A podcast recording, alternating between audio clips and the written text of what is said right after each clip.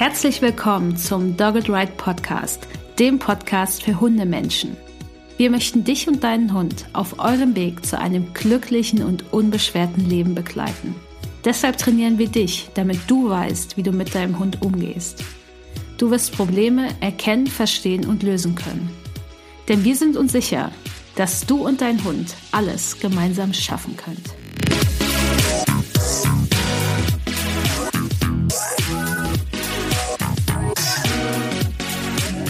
Hallo und herzlich willkommen beim Dogged Bike Podcast. Ich bin Nathalie, ich bin Trainerin für Menschen mit Hund und wir haben heute die Folge 77 und wieder einen ganz, ganz tollen Gast bzw. Gästin bei uns und zwar die Lina. Die Lina war für schon ein bisschen längere Zeit bei mir im Training und ich würde sagen, hallo Lina. Hallo Nathalie, ich freue mich sehr, dass ich dabei sein kann. Ich freue mich auch so unglaublich, dass du dabei bist. Wir haben uns so lange nicht mehr gesehen und ich denke, das wird jetzt richtig cool. Ja, magst du dich mal vorstellen, damit die Leute wissen, wer du bist? Ja, ich bin Lina, 31 Jahre alt, wohne mit meinem Freund und dem Hund Torin in der Nähe von Bremen. Torin ist mittlerweile zwei Jahre alt, hatte gerade erst Geburtstag, kam zu Weihnachten 2020 zu uns mit neun Wochen, wie das so ist. Ja. kam nicht vom Züchter, sondern war so ein kleiner Privatunfall. Deswegen wissen wir auch nicht, über seine Rasse Bescheid. Labrador-mäßig. Sieht er aus, aber ist, glaube ich, nicht drin. Die Mutter war ja eine weiße Schäferhündin und der Vater halt irgendein Mix. Okay, also die Menschen kennen den Togin ja nicht, außer von dem Podcast-Cover. Aber der Tobin sieht wirklich aus wie ein sehr schlanker schwarzer Labrador. Deswegen ja, das stimmt. Das hatte ich gar nicht mehr auf dem Schirm, dass die Mutter eine weiße Schäferhündin war. Aber Schäferhund passt auch ganz gut zu ihm tatsächlich. Ja. genau, jetzt haben wir schon ein bisschen über Torin gesprochen. Was waren denn damals noch die Probleme, die du mit den Torin hattest? Ja, der war ja noch sehr jung. Die Pubertät fing gerade so an. Und dann fing er meiner Meinung nach plötzlich an, an der Leine Hunde anzubellen. Und ich hatte darüber ja schon viel gelesen und ich hatte euren Podcast schon immer gehört und war immer glücklich, dass das eigentlich gar nicht mein Podcast ist, weil ich das Problem Hundebegegnung nicht habe. Und dann war es da und dann wollte ich ja da schnell auch ein Ende setzen eigentlich, dass sich das nicht verschlimmert, weil das gruselig ist, wenn der Hund plötzlich so aggressiv und so plötzlich in die Leine springt. Also das hatte ich als Neuhundemensch einfach gar nicht so erwartet. Als Welpe war ja immer alles so schön einfach. Ja, kommt drauf an. Also manche Menschen leiden auch sehr unter ihren Welpen. Alle, die bei mir jetzt im Welpentraining sind, wir kennen's. Wir fühlen euch. Die aufregenden ja. fünf Minuten, du kennst sie wahrscheinlich auch. Ja, die kenne ich auch. Ja, aber als Welpe war echt äh, entspannt. Genau, aber es waren ja tatsächlich nicht nur die Probleme mit Torin an sich, die dich zum Training geführt haben, sondern du hattest noch ein paar mehr Gründe. Magst du uns die mal erzählen? Ja, ich glaube, das war schon der Grund, warum ich das angefangen habe, das Training. Aber im Laufe des Trainings habe ich dann gemerkt, ich weiß eigentlich noch gar nicht so viel über positives Training. Und ja, die Leinenführigkeit ist halt so ein Dauerbrenner bei Hundebesitzerinnen. Und das hatte ich auch noch mit angegeben. Bellen am Zaun, wenn Hunde vorbeigehen, hatte ich noch mit angegeben. Aber ja, es hat sich dann rausgestellt, es ging mehr um mich, dass ich das verstehen lerne, wie man mit Hunden zusammenleben kann und nicht so wie vor 20 Jahren, weil das war schon noch mein Gedankengut. Ja, das ist ja auch das, was du immer berichtet hast. Wie hattest du denn vor unserem Training mit dem Togin zusammengelebt? Sehr bestimmt, würde ich sagen. Also wenn mir das nicht gefallen hat, was er gemacht hat, dann habe ich ihm das auch deutlich gesagt. Ich habe mir auch viel Mühe gegeben, ihm alles beizubringen. So wie, das fand ich schon positiv, also schon mit positiver Verstärkung, in dem Fall dann aber auch nur Futter, aber auch mit auf die Fehler hinweisen. Also wenn mir was nicht gefallen hat, dann hat er das auch gemerkt. Also dann wurde die Stimme halt böse ne? und es gab kein Leckerli. Genau, und du hast ja jetzt erzählt, dass du festgestellt hast, du weißt gar nichts über das positive Training. Also woran hattest du das damals genau gemerkt, dass du eigentlich gar nichts weißt, wobei ich das nicht so ganz glaube, aber egal. Na klar, ich wusste schon was, aber es ist ja ein sehr komplexes Gebiet, sage ich mal, ne? nur mit positiver Verstärkung alleine und bedürfnisorientiert. Naja, bedürfnisorientiert, da hätte man schon mal nochmal drüber nachdenken können, was das genau bedeutet. Und ich weiß noch, ich hatte einmal ein Video von der Leinenführigkeit geschickt und dann ist er 20 Zentimeter weiter weggegangen und ich habe mm -mm gesagt. Und in der Analyse sagtest du dann, ja, versucht es vielleicht mal nicht zu machen, das kann den Hund dann auch einfach noch mehr verunsichern, weil auch das Thema war, dass er draußen sehr, sehr unsicher war. Ja, und da habe ich dann lange drüber nachgedacht und dran zu knabbern gehabt, weil man kennt es ja so, man sagt einfach schnell Nein. Und das dann rauszukriegen, hat ein bisschen gedauert, hat sich aber halt auf jeden Fall gelohnt. ja. Und also das ist so ein Punkt, wo ich das gemerkt habe. Da kommt natürlich noch viel mehr dann dazu. Aber das war eine Sache, die zum Nachdenken angeregt hat. Das war der Schlüsselmoment. Ja, schon. Freut mich tatsächlich. Ist es dieses äh, ewige Nein, äh, äh, habe ich immer, immer wieder im Training, ganz normal. Liebe Grüße an die armen Menschen, denen ich dann im vierten Termin irgendwann mal sagen musste, okay, wir machen jetzt eine Challenge. Du sagst eine Woche lang nicht mehr Nein. Ist schon mhm. vorgekommen. Ich kann aber durchaus verstehen, wo das herkommt und das ist auch ein schöner Reflex, den wir Menschen erstmal haben. So irgendwas äh, macht der Hund und wir sagen erstmal Nein. Ich erwische mich ab und zu dabei. Allerdings habe ich gar nicht die Erwartung, dass das funktioniert. Das Problem ist halt nur, wenn die Hunde so sind, wie sie, wie Torin damals war, also Manima hat ihn damals sehr angesehen, dass er dann auch nicht so richtig wusste. Und das war halt auch das Problem. Er musste durchaus erstmal genau. verstehen, was ist richtig. Genau. Ja, ihn überhaupt mal verstehen, das war dann auch so ein. Ich dachte, ich weiß, wie Hunde sind und was die so machen, aber eigentlich wusste ich gar nichts. Also wie, wie die körpersprachlich Stressanzeichen oder sowas, wusste ich nicht so richtig viel drüber. Ja, das haben wir alles durch, durchgekaut, glaube ich. ja, das haben wir gemacht. Genau, was hat sich denn weiterhin einfach bei dir verändert während des Trainings in deinem, ja, so ein bisschen in der Gedanken- und Gefühlswelt?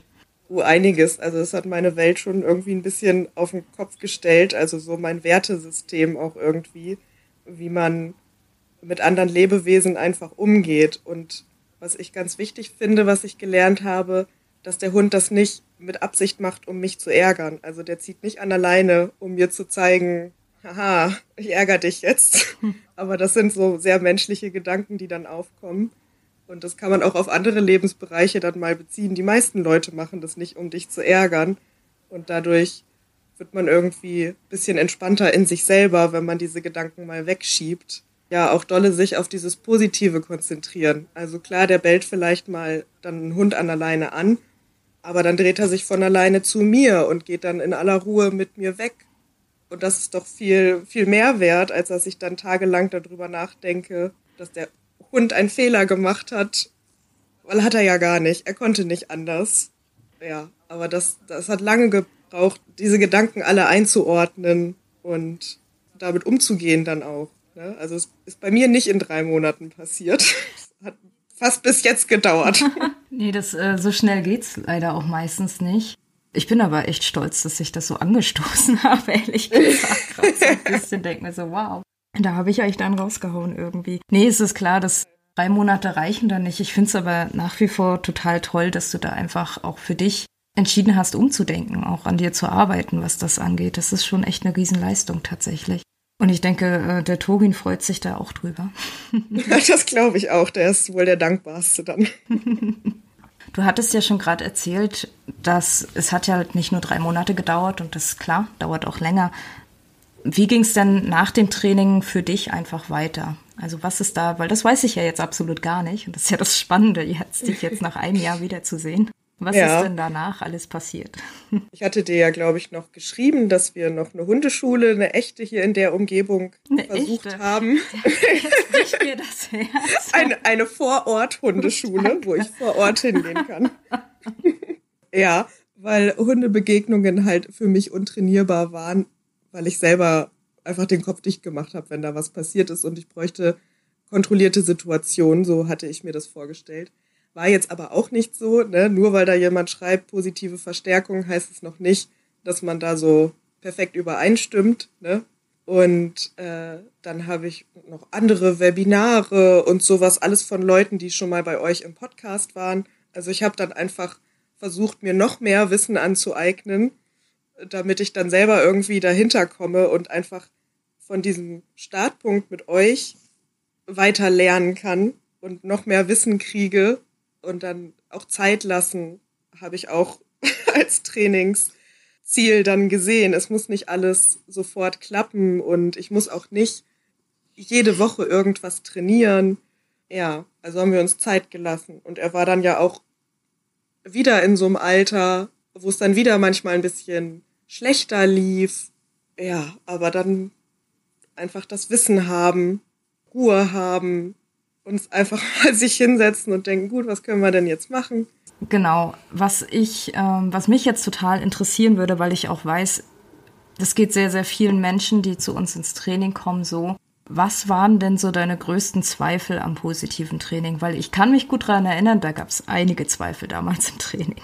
Und vielleicht können wir die ja jetzt einfach mal gemeinsam zerstreuen für die Menschen, die zuhören. Oh ja, das ist ein sehr guter Punkt. Yep. Man hat oft Zweifel, weil man ja halt noch nicht so viel darüber weiß. Und ich ähm, bin auch halt aufgewachsen mit Hund und da war noch alles anders. Da hat man sich überhaupt gar keinen Kopf darum gemacht, wie es dem Hund jetzt geht und was der so braucht. Und das bleibt halt in einem drin. Und da kommen dann auch die Zweifel her. Muss ich ähm, jetzt wirklich da lang gehen, wo der lang gehen will? Ne? Muss der mich nicht als äh, Leitperson ansehen und mir folgen und machen, was ich sage? Weil man auch im Umfeld noch Leute hat, die weiterhin ja nicht aversiv, aber ich sag mal traditionell mit ihren Hunden umgehen. Und die Hunde funktionieren dann vielleicht besser, was ja auch schon ein schlechter Begriff einfach ist.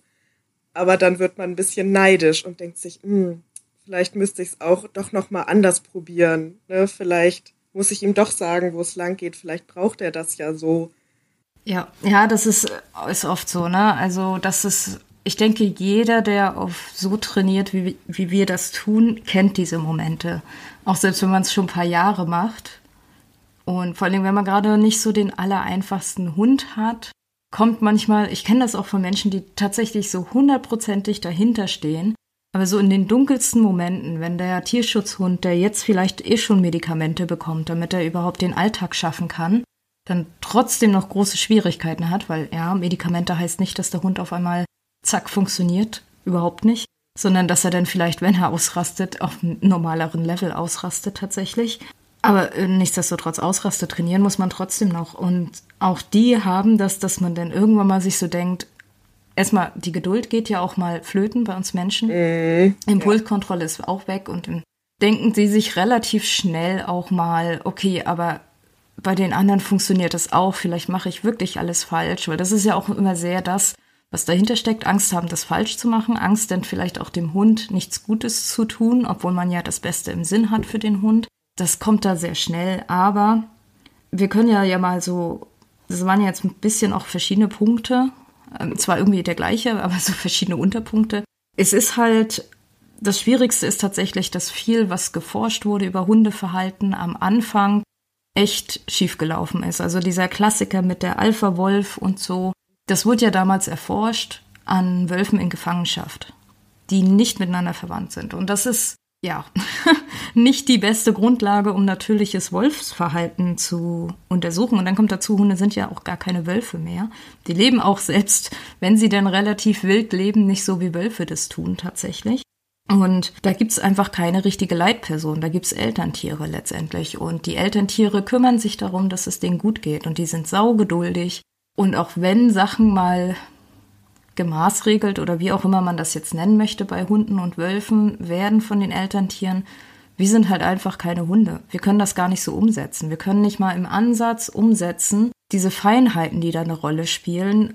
Also Menschen, entweder ist es halt, das ist dann immer noch ganz äh, gut für den Hund, ist es wesentlich zu lasch, aber tendenziell ist es halt irgendwann mal viel zu sehr drüber. Und wir strafen ja, also wenn wir Verhalten strafen wollen, ist das meistens Verhalten, was relativ natürlich ist. Also ein, eine Mutterhündin würde jetzt eher nicht auf die Idee kommen, einen Welpen einen auf den Dötz zu geben, weil er jetzt einen anderen Hund anbellt. Oder solche Sachen. Oder weil er auf den Tisch klettert. Oder, oder, oder. Ne? Das sind ja so ein bisschen unsere Probleme. Da geht's ja dann um ganz andere Sachen, ne? sondern eher so, okay, kletter jetzt vielleicht nicht in mein Ohr rein.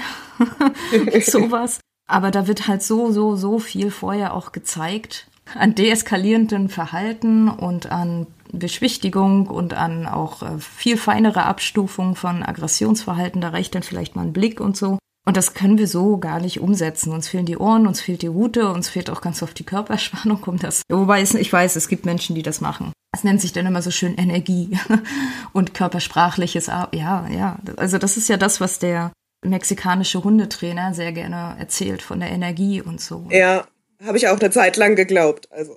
Ja, naja, irgendwie, ne? Ich meine, ich hatte damals echt Schwein, als ich mir meinen Hund geholt habe, tatsächlich, weil ich weiß gar nicht, ich bin, hab geguckt, ich will einen Hund haben und hab dann geguckt, was gibt es so für Möglichkeiten, weil ich hatte keine Ahnung, wirklich nicht, Leute. Ich hatte zwei Katzen. Und dann kam ich zu dem Schluss, ich möchte jetzt einen Chihuahua haben. Ich war in Mexiko, ja. Und ähm, ist ja kein Chihuahua geworden, aber das war so damals der Gedankengang. Und ich dachte dann so, okay, da muss ich jetzt erstmal gucken, wie erzieht man eigentlich einen Hund. Und irgendwie bin ich da relativ schnell auf R also einfach äh, Training überwiegend über positive Verstärkung gestoßen. Und das war irgendwie auch Glück. Also ich bin relativ schnell damals über den YouTube-Channel von Kaiko Pop, also von Emily Laham, gestoßen die hat das auch so schön erklärt und dann, ja, gut, habe ich das halt einfach so gemacht. Aber nichtsdestotrotz, das kann ich ja mal droppen, weil die Leute das ja immer nicht glauben. Aber das hatte ich tatsächlich ähm, vorgestern in einem Training erzählt. Ganz am Anfang mit meiner Hündin, die hat ähm, auch mal einen anderen Hund damals angebellt. Das war damals gar nicht so massiv, wie es dann später war, wo ich es dann wirklich dran trainiert hat, aber gemacht hat sie das damals schon. Also ich versucht, ihr die Schnauze zuzuhalten. Würde man sich heute, jo, ähm, Leinruck gab's auch mal, zwei Tage lang. Dann hat sie mich nicht mehr mit den Hintern angeguckt. Habe ich schnell festgestellt, dass sie das, das nicht so. Ich meine, ich habe auch das Glück gehabt, dass mein Hund mir das relativ schnell aberzogen hat. Und ich bin mir auch sicher, dass sie eher der Hund ist, der relativ fix bei sowas zubeißen würde. Das hat man nämlich auch schon bei diesen anderen Sachen so ein bisschen gemerkt. Und ja, nein und blocken, blocken. Oh Gott, blocken hatte ich auch im Repertoire. Hat aber auch nicht, hat nichts gebracht. So, ich versteh's. Das ist wirklich so ein Ding, was ich bis heute nicht verstehe. Alleinführigkeit über blocken. Aber ich habe auch einfach einen Hund, der sich null hemmen lässt. Was, was gut ist. Was richtig gut ist, ja, tatsächlich. Aber die hat das einfach nicht gescheckt. Und dann weiß ich noch, das war richtig, richtig lustig. Und das habe ich erst Jahre später verstanden, als ich selber mehr wusste kam ich damals an zur Hundeschule mit so einem Halti-Geschirr. Und das Ding ist halt, man muss dazu wissen, ich hatte, es gibt nicht so viele Geschirroptionen in Mexiko. Und ich wollte schon immer von Anfang an Geschirr haben. Und ich habe tatsächlich auch den gleichen Tag, wo ich den Hund sozusagen bekommen habe, die haben immer an der Metrostation in Mexiko-Stadt an Zapata, falls jemand von euch da ist. Die stehen da immer noch jeden Samstag. Könnt ihr mal bitte Kekse vorbeibringen mit netten Grüßen von mir. Da in der Nähe war auch immer so eine Art Fressnapf. Und die waren dann da, auch mit meiner Hündin, damals noch Olivia. Und dann sind wir da schon in Petco gegangen und haben ein passendes Geschirr gekauft. Und das war halt so ein lustiges ähm, Neopren-Ding. So ähnlich wie dann so eine Mischung aus, also wenn jetzt äh, Annie X sich sagt, ich möchte jetzt so Geschirre wie Papier machen, also die aus Mesh, aber in der Annie X-Form, so sah das aus. Das habe ich auch immer noch. Das passt hier witzigerweise auch gar nicht mehr. Es passt aber unserem Plüschhund, den wir zum Training haben. Der hat das mittlerweile an, tatsächlich. Äh, das war ihr Mexiko-Geschirr. Und weil Halsband fand ich immer doof, weil dann röcheln die Hunde so. Und die hat ja auch damals gezogen wie so ein Ochse und ich mochte das einfach nicht. Und das habe ich dann gelassen, aber ja, dann gab es so lustige Sachen wie der versuchte Leinruck am Geschirr. so im Nachhinein, ne? Aber egal. So, mit dem Geschirr war ich aber aus irgendeinem Grund auch nicht so zufrieden. Wobei ich sagen muss, es ist, ich meine, es ist immer noch da. Ich glaube, wird sie jetzt da in einer Hundebegegnung, ähm, also beziehungsweise vor ein paar Jahren wäre sie da reingesprungen, wäre es, glaube ich, durchgerissen. Aber es hat das, Mexiko hat es ausgehalten, aber irgendwie war das halt relativ klobig und groß und das hat ja auch sehr viel verdeckt. Hauptsache, man konnte das Blümchenmuster da drauf sehen. Dann habe ich halt auch noch, weil die anderen hatten das auch, die hatten so ein Easy Walk Geschirr, was man halt so schön vorne einklippen kann. Und ich hatte ja auch das Problem mit ihr, dass sie viel an der Leine gezogen hat, aber es ist natürlich schwieriger, an der Leine zu ziehen, wenn das vorne eingeklippt ist. Das Problem an diesem Haltigeschirr ist allerdings aber, dass das so konzipiert ist, und das wusste ich halt damals nicht, dass sich das in den Achseln zusammenzieht. Und das ist natürlich unangenehm. Und das habe ich damals nicht gescheckt. Und dann weiß ich noch, wie ich damals in der Hundeschule in Rostock war und mich die Trainerin so gefragt hat, wie ist denn so deine Erfahrung mit dem Haltigeschirr? Und ich so, ja, voll gut, funktioniert. Oh Gott, ey. Ähm, einmal eine Runde schämen. Aber ja, das sind halt so Sachen, kommt vor, ne? Also fast jeder Mensch, ich, ich weiß, es gibt auch Menschen, die wirklich lange, lange aversiv trainiert haben und dann geswitcht haben. Aber auch die, die das jetzt vielleicht nicht bis zum Äußersten getrieben haben. Fast jeder hat aus der Anfangszeit irgendwie so weirde Geschichten. Ne? Also alles, was ich jetzt erzählt habe, das habe ich auch nie lange gemacht. Aber ich kann mich noch dran erinnern, dass es gemacht wurde. Und wenn es halt auch nur ein, zweimal war. Gut gefühlt, also damals beim Schnauze zu halten, das war auch so diese Klassiker-Situation, die du auch angesprochen hast. Andere Leute. Andere Leute stehen rum, sind in deiner Nähe und verurteilen dich. Und ich war dann damals zu Besuch bei jemandem und der hat ähm, Meereswissenschaften studiert und äh, dann mit, er hat damals bei den Wahltouren einfach äh, Guide und Fotograf und sowas gemacht. Aber darum geht es gar nicht, sondern nur darum, dass das ein bisschen nachher sein Argument war. Ähm, der hatte auch einen Hund, eine Pitbull. Ich weiß gar nicht, ob sie wirklich voll Pitbull oder Mischling war. Auf jeden Fall Pitbull. An sich total okayer Hund. Also jetzt, wenn ich jetzt so im Nachhinein denke, das war schon alles logisch, was die da gemacht hatte. Und im Vergleich zu manch anderen Hunden und so wie Jobi später drauf war, war die einfach chillig. Aber so ein bisschen Ressource, so ein bisschen andere Hunde waren schon Thema. Und dann hatte sie kurz bevor ich den besucht hatte, weil ich war tatsächlich eine Woche da, auch irgendwie einen Disput mit einem anderen Hund gehabt und der zugepackt. Ist halt nicht so witzig, wenn Pitbull das tut, aber gut, es war halt ein größerer Hund. Ich gehe mal mittlerweile ehrlich gesagt auch davon aus, der Hund musste ja Schmerzen gehabt haben. War schon damals relativ alt. Egal. Auf jeden Fall ähm, war seine Devise halt, als wir dann versucht haben, in, gemeinsam in die Tür reinzugehen. Schon damals war ich interessanterweise klug genug zu sagen, wir treffen uns mit den Hunden draußen und gehen dann gemeinsam rein. Und wer bei mir im Training war und sowas mal als Thema hatte, das erzähle ich ja bis heute. Macht das. Das ist viel einfacher. Macht das. Mache ich auch immer noch. Egal mit welchem Hund. Mal davon ab, dass Jobi halt sonst genau das gleiche wie die Kaya damals machen würde. Sich schön in der Tür umdrehen und erstmal knurren. Was macht er? Latscht dem Hund volle Kanne eine in die Fresse. Jo.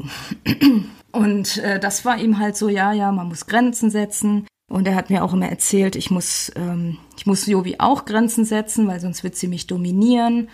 Bla bla bla bla. Und dann waren wir halt essen ohne Kaya. Und ich musste mir das schon ein paar Tage anhören und das stresst ja auch unfassbar, wenn man halt permanent auf diesem Präsentierteller ist und immer wieder beurteilt und verurteilt wird für das, was man jetzt mit dem Hund tut und was man ja alles falsch tut. Ich meine, ihr alle, die das jetzt hören, ihr kennt es. Lina kennt es wahrscheinlich auch sehr gut, ne, dass ja. jeder immer seinen Senf dazu ausgibt. Furchtbar. Auf jeden Fall saßen wir dann da und dann ist da irgendwo anders ein Hund gewesen und Jobi hat den halt angebellt. Und weil ich mir das nicht den ganzen Lex schon wieder anhören sollte, ähm, habe ich halt genau dieses, diese dumme Geschichte gemacht und habe versucht, ihr ähm, die Schnauze zuzuhalten.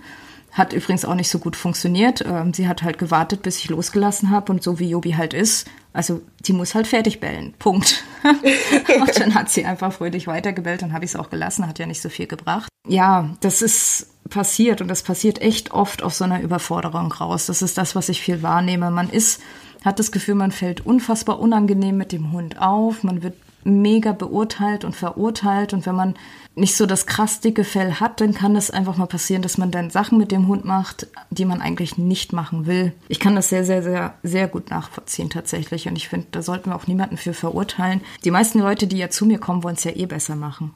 Aber du hattest äh, vorhin noch Impulskontrolle gesagt, die ja. der Mensch braucht. Ja. Und so ein Halti hatte ich jetzt nie. Ne? Das wurde mir in der Hundeschule mal näher gelegt, das zu benutzen, weil mein Hund ja so respektlos ist. Und er hat sich gegen das Halti gewehrt und das war auch seine Art, mir seinen Nicht-Respekt zu zeigen. so wurde mir gesagt. Habe ich natürlich nicht mal mitgenommen, habe ich da ihn eine Runde mitgeführt und dann habe ich es da gelassen, weil das große Problem war echt auch meine Impulskontrolle. Ne? Hat der was Blödes gemacht und ich konnte es nicht verstehen. Meine Zündschnur war sehr, sehr kurz und mittlerweile ist so, naja gut, mir bricht kein Zacken außer Krone. Ne? Solange alle sicher sind, ist ganz, ganz viel möglich. Und äh, das fand ich auch sehr wichtig zu lernen. Also diese Impulskontrolle von mir selber, die ich überhaupt nicht hatte, glaube ich. das ist aber auch, äh, also ich meine, Torin war jetzt als Welpe relativ entspannt, Gott sei Dank. Aber ich kenne halt Menschen, da war der Hund als Welpe schon sehr anstrengend. Und wenn die dann auch in damals Torins Alter, das waren ja, glaube ich, die acht Monate gewesen, dann immer noch sehr anstrengend sind, da ist bei den Menschen auch echt vorbei. Ne? Also wenn ich die dann im Training habe, die, die anstrengenden Welpen, die dann älter geworden sind und da dann vielleicht auch noch ein bisschen was schiefgelaufen ist in der Gesamtzeit, das, ja, das ist halt auch einfach schwierig. Deswegen ist ja auch das ähm, Standardabgabealter für die meisten Hunde ist ja anderthalb Jahre. Es ist halt genau die Zeit, wo es anstrengend und heftig wird beziehungsweise so sechs Monate danach.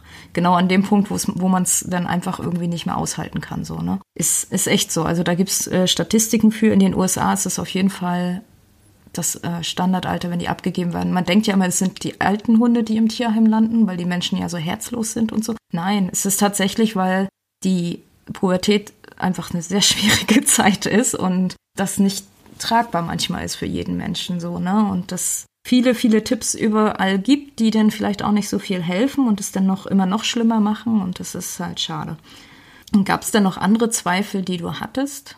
Denke nicht. Also oft, ob das halt so in dem Podcast wird gesagt, oder in, in dieser positiven Bubble wird gesagt, es gibt Studien dazu, dass positive Verstärkung halt einfach gut funktioniert und auch Markertraining, Klickertraining wird ja auch bei allen anderen Säugetieren angewendet und funktioniert.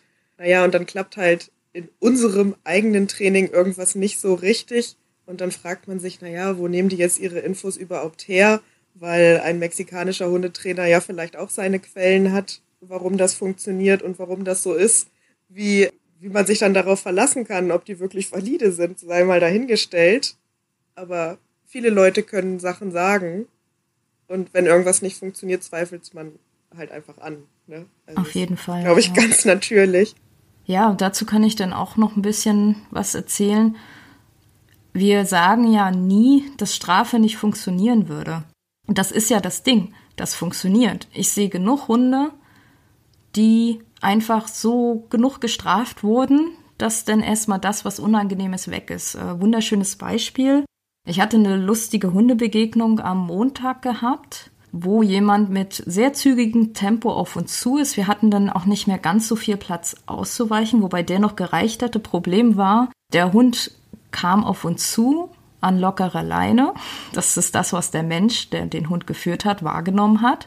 Was er nicht sehen konnte, ist, der Hund hat die ganze Zeit die Zähne gezeigt und gedroht. Findet meine Hündin nicht so lustig. Und jetzt kann man sich ja mal fragen, okay, meine war jetzt die, das hat er mir dann nachher auch gesagt, dein Hund ist voll böse.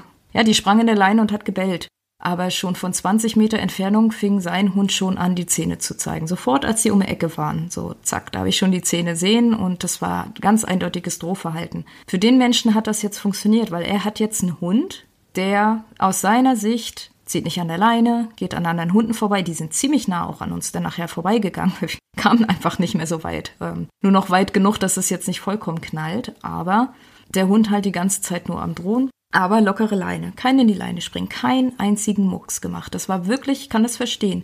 Von da oben, wo er halt war und der Hund halt so neben ihn und der Kopf natürlich meistens immer so ein bisschen ähm, vor dem Knie sozusagen, das sieht man halt von da oben nicht. Und der Hund hat halt für sich eine Lösung gefunden, immer noch das zu zeigen, dass er ein Problem mit Hundebegegnungen hat ohne dafür gestraft zu werden. Alles andere muss halt einfach lange abgestraft worden sein. Und wie gesagt, für den Menschen funktioniert das jetzt irgendwo. Es ist halt einfach die Frage, wo möchte man hin und was findet man ethisch vertretbar und wie stellt man sich selber ein, ein gutes Leben für den eigenen Hund vor letztendlich so, ne? Also was, was sind da die so ein bisschen die moralischen Hintergründe und eigenen Definitionen, die man da so ein bisschen hat. Aber ja, natürlich funktioniert Strafe funktioniert genauso gut wie positive Verstärkung.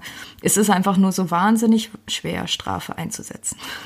Ja, und außerdem, das hat sich bei mir dann durch das Training auch noch geändert. Ich möchte ja auch einen glücklichen Hund haben. Also der soll ja nicht nur in Anführungsstrichen funktionieren, sondern dem soll es ja auch gut dabei gehen. Der soll ja das bestmöglichste Leben haben. Ja, und dann muss er auch nicht neben mir laufen, sowieso nicht. Und wenn der mal zieht, also ich sage das ganz oft, wenn ich mit ihm rausgehe und er zieht dann doch mal zu der Schnüffelstelle, weil das passiert einfach und dann muss ich auch mal auf mich selber gucken, dann habe ich es halt auch nicht gut genug trainiert, wenn das nicht klappt. Und es bricht mir einfach kein Zacken aus der Krone, wenn der dann mal zieht. Das sieht vielleicht für vorbeigehende Leute so aus, wie als wäre der unerzogen oder sowas. Ich weiß ganz genau, der will zu diesem einen Busch hingehen, ich war nicht schnell genug oder sowas. Dann passiert das und dann ist es kein Weltuntergang, wenn der Hund mal zieht. Aber ich glaube, früher wäre das vielleicht für mich noch ein Weltuntergang gewesen. Ja, ich glaube schon, weil ich weiß, wie oft ich erzählt hatte, dass das Problem mit der Leinführigkeit nicht die Leinführigkeit selber ist, sondern Stress und äh, andere Themen, die dahinter stecken. Und dann kann man so lange trainieren, wie man will. Und ich weiß ganz genau, dass ich dir das auch erzählt habe, aber du hattest drauf bestanden und ich habe die Videos noch bekommen.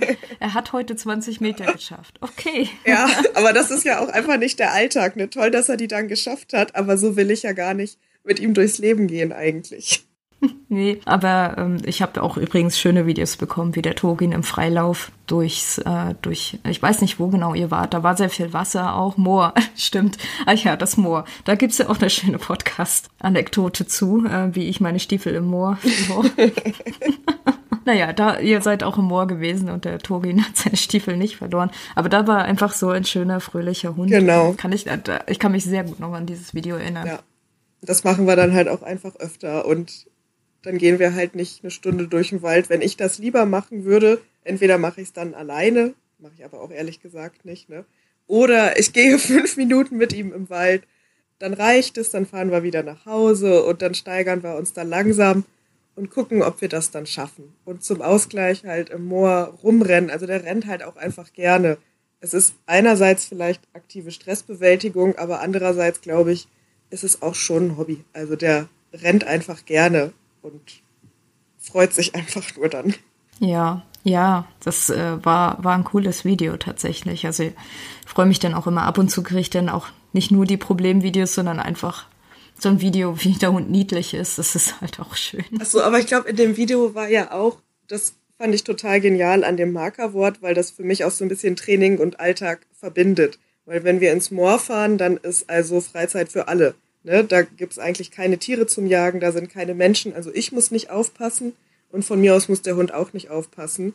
Aber wenn er mich dann mal anguckt, dann wurde das auch immer gemarkert. Dann kann er sich aussuchen, ob er eine Belohnung dafür haben möchte oder einfach weiterläuft. Und das ist einfach so einfach. Ne? Also verstehe ich nicht, warum nicht alle Leute Markerwörter haben, weil das alles so leicht macht. Ja, das ist schön, dass du das sagst. Oft, oft bekomme ich da dann die Zweifel zu hören, dass es umständlich sei, wobei ich dann immer schmunzel. Also ich, es ist gar nicht so selten, dass ich das höre, dass äh, Leute mir sagen, aber das sei doch ein bisschen umständlich, immer für alles das Markerwort zu geben. Das sind aber die gleichen, ganz oft die gleichen Leute, wo ich dann sehr schnell sagen kann, aber du sagst doch immer auch Nein zu allem.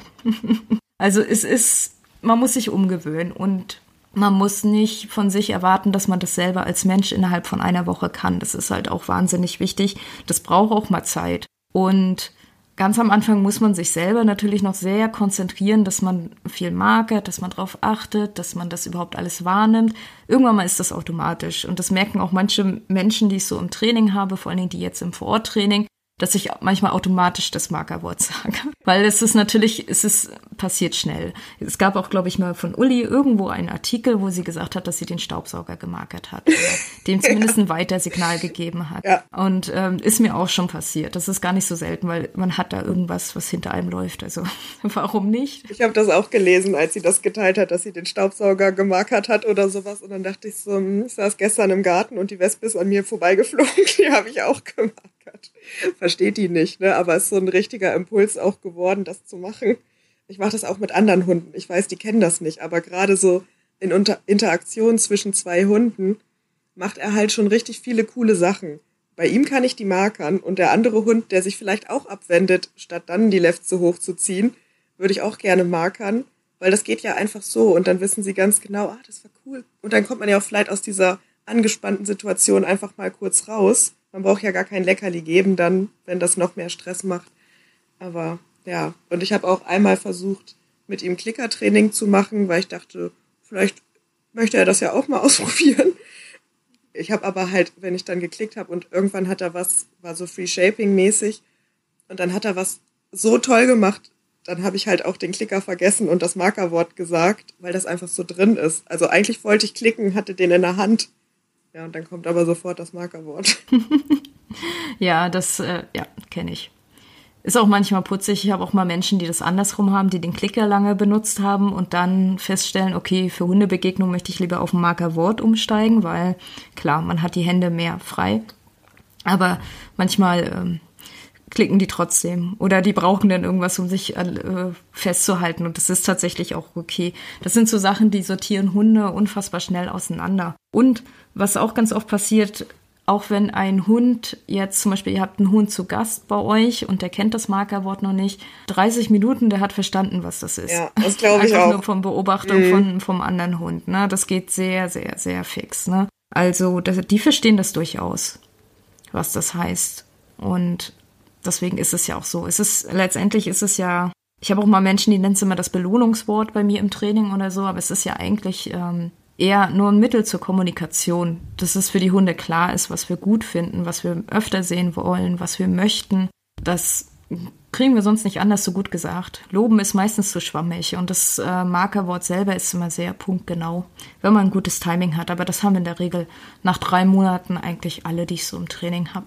Das äh, ist aber auch einfach eine Übungssache. Es wird ja besser und irgendwann mal macht man es im Schlaf, wie ich schon sagte. Überleg gerade, was sonst noch immer für Zweifel kommen. Ganz oft natürlich der Klassiker, okay, dann wird der Hund doch dick, Ach so. wenn man so viele Kekse gibt. Ja, das hatte ich, glaube ich, auch mal gut. zwischendurch, aber es hat sich schnell erledigt. Und es wird ja auch eigentlich viel Wert bei euch darauf gelegt, dass man nicht nur mit Keksen belohnt, dass man da auch ja, den Hund halt besser kennenlernt und andere Belohnungsformen findet. Oder auch, ja, Kekse werfen, Kekse kegeln, das macht so einen riesen Unterschied bei ihm.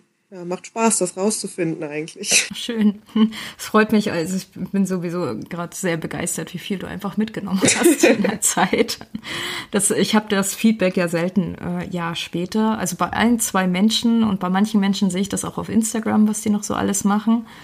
Aber dass mir das mal jemand so erzählt, was da alles wirklich noch hängen geblieben ist, das finde ich echt, das freut mich gerade sehr. Schön. Ja, ähm, genau, bei Torin ist ja auch so, also der nimmt eh nicht so gerne zu, von daher ist das wahrscheinlich ihm jetzt nicht so, aber ist auch ein Ding, was ich sehr oft höre. Und ja, Lina hat es jetzt schon sehr schön gesagt, es gibt nicht nur Futter. Ja. Und auch mit Futter kann man sehr viel machen. Und es gibt auch so viel Futter, wenn man halt einen Hund hat, der unfassbar auf Futter steht, so wie meine Hündin, gibt es auch genug Sachen, die jetzt nicht ganz so dick auftragen, sagen wir mal so. Muss man manchmal ein bisschen kreativ werden, aber man findet immer was, was funktioniert. Okay, was ist denn so für dich die wichtigste Erkenntnis, die du vielleicht aus dem Training, ich weiß, wir haben schon ein bisschen drüber gesprochen, aber gibst du jetzt, wenn ich dich das frage, gibst du eine Erkenntnis, wo du sagst, okay, das war für mich echt das absolut Wichtigste, was ich jetzt mitgenommen habe? Ja, habe ich, würde ich sagen, auch schon gesagt, sich das Nein verkneifen auf jeden Fall. Und also das, was dann dahinter steht, finde ich, ist, dass der Hund das Verhalten aus einem bestimmten Grund macht und dass man dann da gucken muss. Also auch wie du schon sagtest mit der Laienführigkeit, es liegt nicht daran, weil man das nicht gut trainiert hat, sondern weil da noch was dahinter ist. Also das dahinter sehen. Und damals im Reflexionsbogen hatte ich geschrieben, dass ich gelernt habe, dass man nicht auf die Fehler des Hundes wartet, sondern vorher schon was macht. Und das finde ich halt auch super wichtig und das kann man, also ich denke da eigentlich jeden Tag drüber nach, weil ich kann es mir ja aussuchen. Ne? Ich kann jetzt die Autotür aufmachen und erwarte, dass der Hund rausspringt und dann würde ich ihn an der Leine ziehen oder sowas. Oder ich sage ihm halt vorher, was er machen soll, belohne ihn da schon, mach die Tür vielleicht langsamer auf. Also einfach ein bisschen kleinschrittiger an die Sachen rangehen. Ja, und verstehen wollen, denke ich auch. Man muss schon, es ist schon anstrengend auch manchmal, aber dann das Ergebnis, finde ich, ist umso cooler, wenn der Hund dann einfach glücklich rumläuft. Macht halt viel mehr Spaß dann. Auf jeden Fall. Ja, da danke ich dir für diese absolut perfekten Abschlussworte. ich denke, total viele Menschen, die das jetzt hören und sich auch noch nicht so ganz sicher sind, denen hat das jetzt sehr weitergeholfen, dass wir auch mal ein bisschen über so viele Sachen, die so schief gehen, am Anfang geredet haben und auch so ein bisschen darüber sprechen, was sind die Zweifel. Und äh, ja, danke, dass du uns dann sozusagen deinen Weg jetzt zur Verfügung gestellt hast. Sehr gerne. Ich bin echt wirklich froh. ich denke, das ist echt super hilfreich einfach für so viele. Würde mich freuen. Genau, schreibt uns einfach mal eine Nachricht und sagt uns Bescheid. Wenn ihr das hört, hat euch das geholfen? Wie hat es euch gefallen? Ich leite es dann weiter an dich. Okay, danke. Die ganzen Dankesworte. Okay. Ähm, ja, damit wünsche ich allen, die sich jetzt alles angehört haben, einen wunderschönen Tag oder Abend oder was auch immer. Und wir hören uns dann beim nächsten Mal. Tschüss. Tschüss. Das war der Right Podcast. Der Podcast für Hunde. Wir möchten dich und deinen Hund auf eurem Weg zu einem glücklichen und unbeschwerten Leben begleiten. Deshalb trainieren wir dich, damit du weißt, wie du mit deinem Hund umgehst. Du wirst Probleme lösen können. Denn wir sind uns sicher, dass du und dein Hund alles gemeinsam schaffen können.